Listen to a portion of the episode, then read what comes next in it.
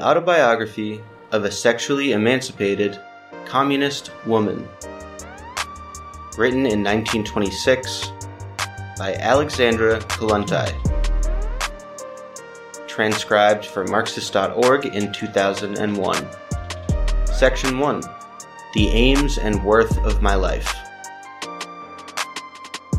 Nothing is more difficult than writing an autobiography. What should be emphasized? Just what is of general interest? It is advisable above all to write honestly and dispense with any of the conventional introductory protestations of modesty. For if one is called upon to tell about one's life so as to make the events that made it what it became useful to the general public, it can mean only that one must have already wrought something positive in life, accomplished a task that people recognize. Accordingly, it is a matter of forgetting that one is writing about oneself, of making an effort to abjure one's ego so as to give an account, as objectively as possible, of one's life in the making and of one's accomplishments. I intend to make this effort, but whether it will turn out successfully is something else again. At the same time, I must confess that, in a certain sense, this autobiography poses a problem for me, for by looking back while prying simultaneously into the future, I will also be presenting to myself the most crucial turning points of my being and accomplishments.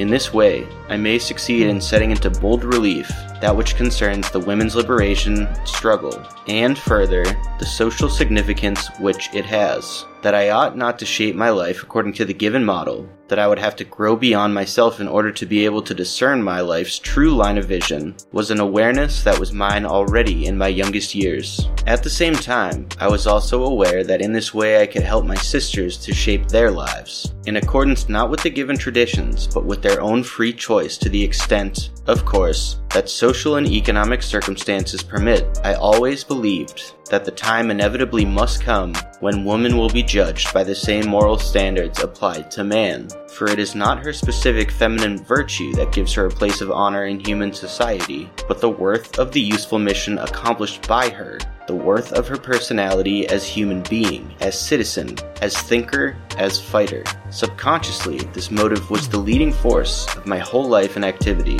to go my way, to work, to struggle, to create side by side with men, and to strive for the attainment of a universal human goal. For nearly 30 years, indeed, I have belonged to the communists, but at the same time to shape my personal intimate life as a woman according to my own will and according to the given laws of my nature.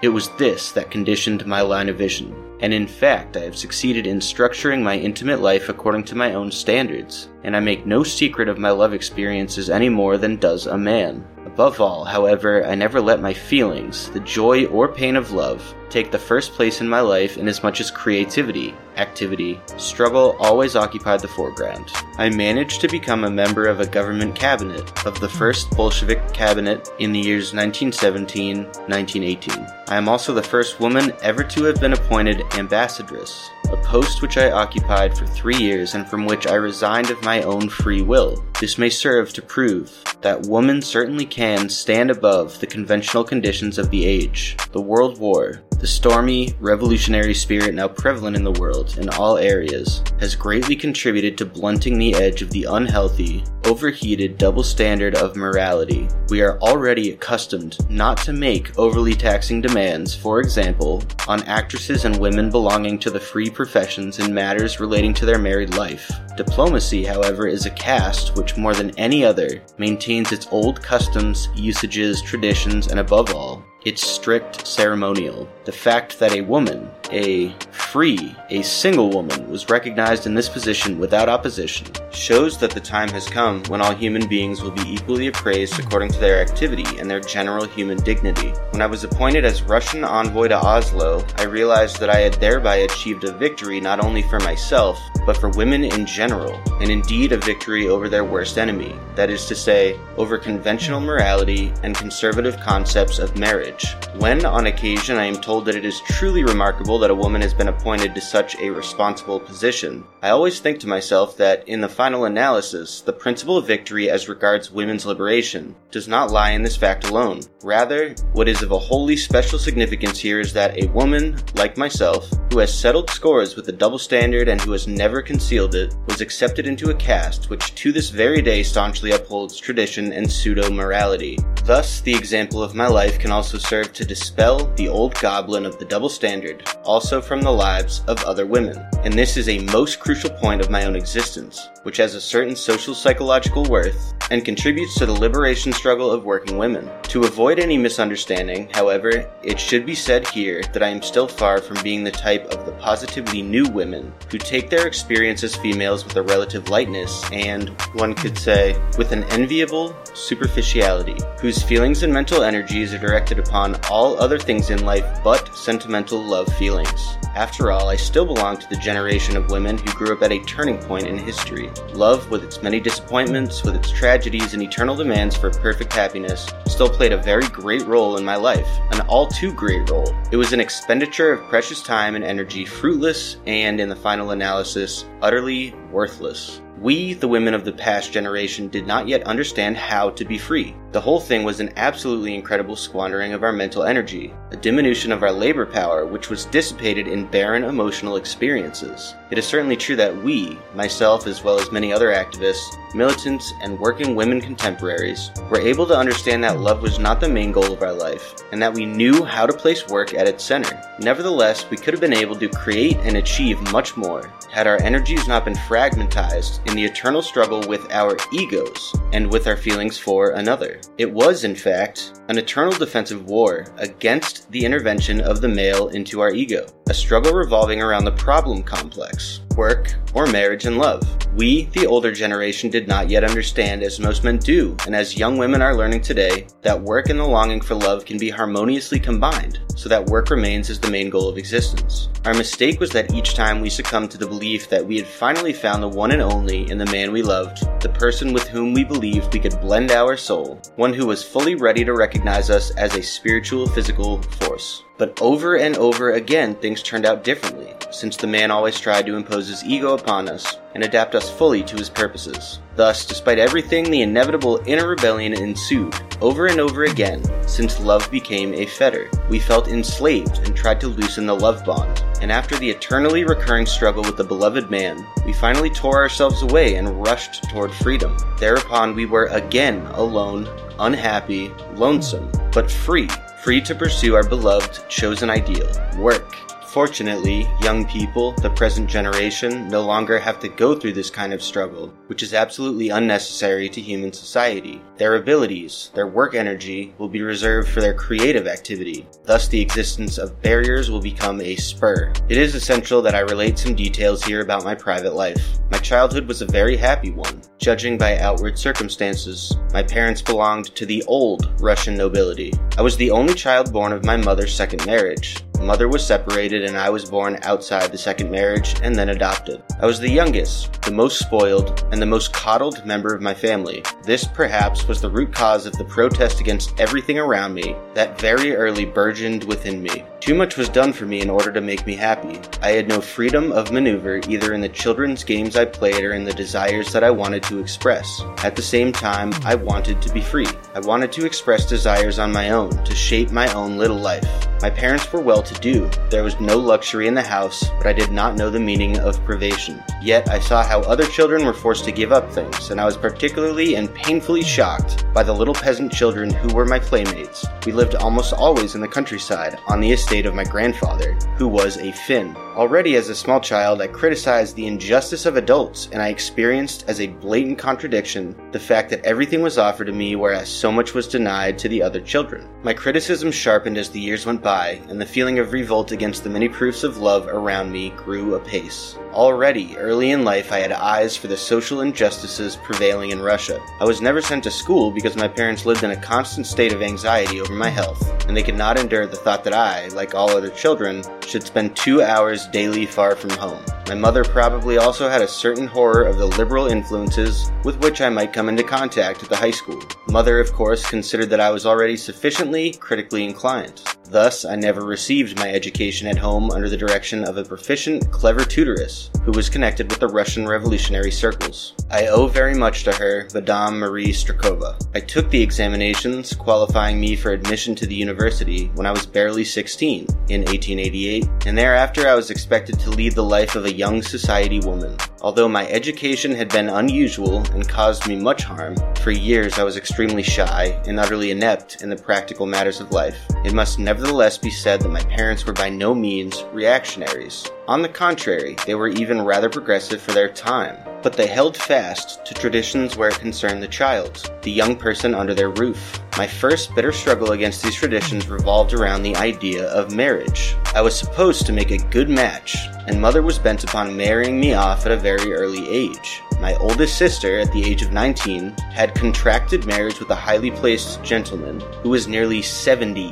I revolted against this marriage of convenience, this marriage for money, and wanted to marry only for love out of a great passion. Still very young and against my parents' wishes, I chose my cousin, an impecunious young engineer whose name, Kollontai, I still bear today. My maiden name was Domontovich. The happiness of my marriage lasted hardly three years. I gave birth to a son. Although I personally raised my child with great care, motherhood was never the kernel of my existence. The child had not been able to draw the bonds of my marriage tighter. I still loved my husband, but the happy life of a housewife and spouse became for me a cage. More and more, my sympathies, my interest turned to the revolutionary working class of Russia. I read voraciously. I zealously studied all social questions, attended lectures, and worked in semi legal societies for the enlightenment of the people. These were the years of the flowering of Marxism in Russia, 1893 through 96. Lenin at that time was only a novice in the literary and revolutionary arena. George Plekhanov was the leading mind of the time. I stood close to the materialist conception of history since, in early womanhood, I had inclined towards the realistic school. I was an enthusiastic follower of Darwin and Rollschuss. A visit to the big and famous Kreenholm textile factory, which employed 12,000 workers of both sexes, decided my fate. I could not lead a happy, peaceful life when the working population was so terribly enslaved. I simply had to join this movement. At that time, this led to differences with my husband, who felt that my inclinations constituted an act of personal defiance directed against him. I left husband and child and journeyed to Zurich in order to study political economy under Professor Heinrich Herkner. Therewith began my conscious life on behalf of the revolutionary goals of the working class movement. When I came back to St. Petersburg, now Leningrad, in 1899, I joined the illegal Russian Social Democratic Party. I worked as a writer and propagandist. The fate of Finland, whose independence and relative freedom were being threatened by the reactionary policy of the Tsarist regime at the end of the 90s, exercised a wholly special power of attraction upon me. Perhaps my particular gravitation towards Finland resulted from the impressions I received on my grandfather's estate during my childhood. I actively espoused the cause of Finland's national liberation. Thus, my first extensive scientific work in political economy was a comprehensive investigation of the living and working conditions of the Finnish proletariat in relation to my industry. The book appeared in 1903 in St. Petersburg. My parents had just died, my husband and I had been living separately for a long time, and only my son remained in my care. Now I had the opportunity to devote myself completely to my aims, to the Russian revolutionary movement, and to the working class movement of the whole world. Love, marriage, family, all were secondary, transient matters. They were there. They intertwined with my life over and over again. But as great as was my love for my husband, immediately it transgressed a certain limit in relation to my feminine proneness to make sacrifice. Rebellion flared in me anew. I had to go away. I had to break with the man of my choice. Otherwise, this was a subconscious feeling in me. I would have exposed myself to the danger of losing my selfhood. It must also be said that not a single one of the men who were close to me has ever had a direction giving influence on my inclinations, strivings, or my worldview. On the contrary, most of the time I was the guiding spirit. I acquired my view of life, my political line from life itself, and in uninterrupted study from books. In 1905, at the time the so called First Revolution in Russia broke out, after the famous Bloody Sunday, I had already acquired a reputation in the field of economic and social literature. And in those stirring times, when all energies were utilized in the storm of revolt, it turned out that I had become very popular as an orator. Yet in that period, I realized for the first time how little our party concerned itself with the fate of women of the working class, and how meager was its interest in women's liberation. To be sure, a very strong bourgeois women's movement was already in existence in Russia, but my Marxist outlook pointed out to me with an illuminating clarity that women's liberation could take place only as the result of the victory of a new social order and a different economic system. Therefore, I threw myself into the struggle between the Russian suffragettes, and I strove with all my might to induce the working class movement to include the woman question as one of the aims of its struggle and its program. It was very difficult to win my fellow members over to this idea. I was completely isolated with my ideas and demands. Nevertheless, in the years 1906 through 1908, I won a small group of women party comrades over to my plans. I wrote an article published in the illegal press in 1906 in which, for the first time, I set forth the demand to call the working class movement into being in Russia through systematic party work. In autumn of 1907, we opened up the first Working Women's Club. Many of the members of this club, who were still very young workers at that time, now occupy important posts in the new Russia and in the Russian Communist Party. K. Nikolaeva, Marie Burke, etc. One result of my activity in connection with the women workers, but especially of my political writings, among which was a pamphlet on Finland containing the call to rise up against the Tsarist Duma with arms, was the institution of legal proceedings against me which held out the grim prospect of spending many years in prison.